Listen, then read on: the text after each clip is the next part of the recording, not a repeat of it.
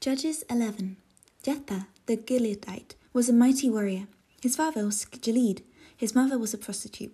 Gilead's wife also bore him sons, and when they were grown up, they drove Jephthah away. You are not going to get any inheritance in our family, they said, because you are the son of another woman. So Jephthah fled from his brothers and settled in the land of Tob, where a gang of scoundrels gathered around him and followed him.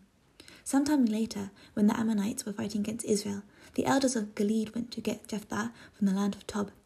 Come, they said, be our commander, so we can fight the Ammonites. Jephthah said to them, Didn't you hate me and drive me from my father's house? Why do you come to me now, when you are in trouble? The elders of Gilead said to him, Nevertheless, we are turning to you now. Come with us to fight the Ammonites, and you will be head over all of us who live in Gilead. Jephthah answered, Suppose you take me back to the land of the Ammonites, and the Lord gives them to me. Will I really be your head?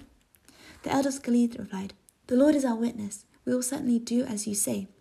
So Jephthah went with the elders of Gilead, and the people made him head and commander over them.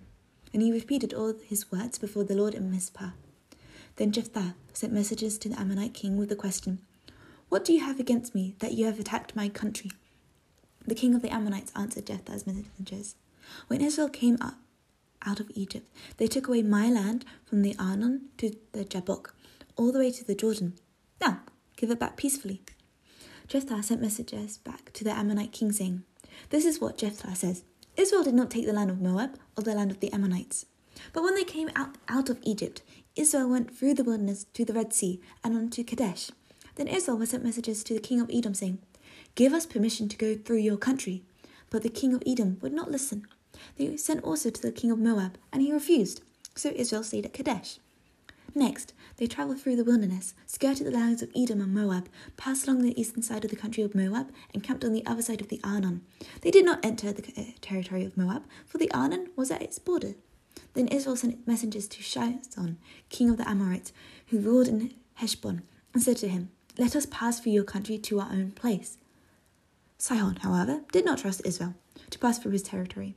He mustered all his troops and encamped at Jahaz and fought with Israel. Then the Lord, the God of Israel, gave Sihon and his whole army into Israel's hands, and they defeated him. Israel took over all the land of the Amorites who lived in that country, capturing all of it from the Arnon to the Jabbok and from the desert to the Jordan. Now, since the Lord, the God of Israel, had driven the Amorites out before his people of Israel, what right have you to take it over? Will you not take what your God Chemosh gives you? Likewise, whatever the Lord our God has given us, we will possess. Are you any better than Balak, son of Zippor, king of Moab? Did he ever quarrel with Israel or fight with them? For three hundred years, Israel occupied Heshbon, Aroer, the surrounding settlements, and all the towns along the Arnon. Why didn't you retake them during that time? I have not wronged you, but you are doing me wrongly by waging war against me. Let the Lord, the judge, decide this dispute this day between the Israelites and the Ammonites. The king of Ammon, however, paid no attention to the message Jephthah sent him. Then the Spirit of the Lord came on Jephthah. He crossed Gilead and Manasseh, passed through Mizpah of Gilead, and from there he advanced against the Ammonites. And Jephthah made a vow to the Lord If you give the Ammonites into my hands, whatever comes out of the door of my house to meet me when I return in triumph from the Ammonites will be the Lord's, and I will sacrifice it as a burnt offering. Then Jephthah went over to fight the Ammonites, and the Lord gave him them into his hands. He devastated twenty towns from Aroer to the vicinity of Minnith, as far as Abel Thus Israel subdued Ammon. When Jephthah returned to his home in Mizpah, who should come out to meet him but his daughter, dancing to the sound of cymbals? She was an only child. Except for her, he had neither son nor daughter. When he saw her, he tore his clothes and cried, Oh no, my daughter, you have brought me down, and I am devastated. I have made a vow to the Lord that I cannot break. My father, she replied, you have given your word to the Lord. Do to me just as you promised, now that the Lord hath avenged you of your enemies, the Ammonites. But grant me this one request, she said. Give me two months to roam the hills and weep with my friends, because I will never marry. You may go, he said, and he let her go for two months. She and her friends went into the hills and wept because she would never marry. After two months, she returned to her father, and he did to her as he had vowed, and she was a virgin. From this comes to the Israelite tradition that each year the young women of Israel will go out for four days to commemorate the daughter of Jephthah the Gileadite. Judges 12 Jephthah and Ephraim. The Ephraimite forces were called out and they crossed over to Zaphon. They said to Jephthah, Why did you go out to fight the Ammonites without calling us to go with you? We're going to burn down your house over your head. Jephthah answered, I and my people were engaged in a great struggle with the Ammonites, and although I called, you didn't save me out of their hands. When I saw that you wouldn't help, I took my life in my hands and crossed over to fight the Ammonites, and the Lord gave me the victory over them. Now, why have you come out today to fight me? Jephthah then called together the men of Gilead and fought against Ephraim. The Gileadites struck them down because Ephraimites had said, You Gileadites are renegades from Ephraim and Manasseh. The Gileadites captured the fords of the Jordan leading to Ephraim, and whenever a survivor of Ephraim said, Let me cross over, the men of Gilead asked him, Are you Ephraimite? He replied, No. They said, All right, say Shibboleth. If he said Sibboleth, because he could not pronounce the word correctly, they seized him and killed him at the fords of the Jordan. Forty-two thousand Ephraimites were killed at the time. Jephthah left Israel six years. Jephthah the Gileadite died and was buried in a town in Gilead. Ibzan, Elon, and Abdon. After him, Ibzan of Bethlehem led Israel. He had thirty sons and thirty daughters. He gave his daughters away in marriage to those outside his clan, and for his sons he brought in thirty young women as wives from outside his clan. Ibzan led Israel seven years. Then Ibzan died and was buried in Bethlehem. After him, Elon the Zebulunite led Israel ten years. Then Elon died and was buried in Aijalon in the land of Zebulun. After him, Abdon, son of Hillel from Pirathon, led Israel. He had forty sons and thirty grandsons, who rode on seventy donkeys. He led Israel eight years. Then Abdon, son of Hillel, died and was buried at Pirathon in Ephraim, in the hill country of the Amalekites. Judges 13 The birth of Samson. Again, the Israelites did evil in the eyes of the Lord, so the Lord delivered them into the hands of the Philistines for forty years. A certain man of Zorah, named Manoah, from the clan of the Danites, had a wife who was childless, unable to give birth.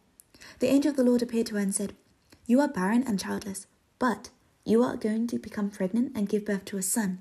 Now see to it that you drink no wine or other fermented drink, and that you do not eat anything unclean. You will become pregnant and have a son whose head is never to be touched by a razor, because the boy is to be an Nazarite, dedicated to God from the womb. He will take the lead in delivering Israel from the hands of the Philistines.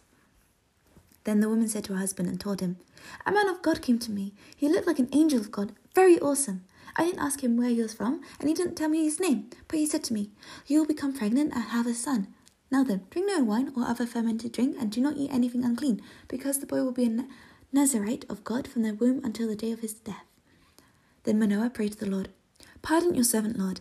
I beg you to let the man of God you sent to come to us again, to teach us how to bring up the boy who is to be born. God heard Manoah, and the angel of God came to him, to the woman, while she was out in her field. But her husband Noah was not with her. The woman hurried to tell her husband, He is here, the man who appeared to me the other day. Manoah got up and followed his wife. When he came to the man, he said, Are you the man who talked to my wife? I am, he said. So Manoah asked him, When your words are fulfilled, what is to be the rule that governs the boy's life and work? The angel of the Lord answered, Your must, wife must do all that I have told her. She must not eat anything that comes from the grapevine, nor drink any wine or other fermented drink, nor eat anything unclean. She must do everything I have commanded her. Manoah said to the angel of the Lord, We'd like you to stay until we prepare a young goat for you. The angel of the Lord replied, Even though you detain me, I will not eat any of your food, but if you prepare a burnt offering, offer it to the Lord. Manoah did not realize that it was an angel of the Lord. The Manoah inquired of the angel of the Lord, What is your name, so that we may honor you when your word comes true?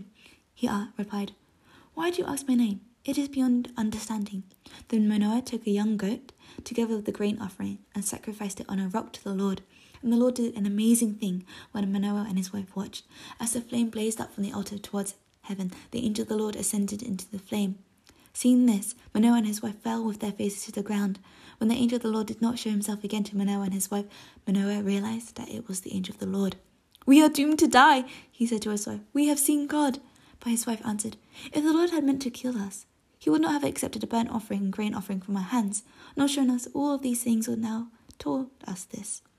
The woman gave birth to a boy and named him Samson. He grew, and the Lord blessed him, and the Spirit of the Lord began to stir him while he was in Mahaneh, Dan, between Zorah and Eshtaol.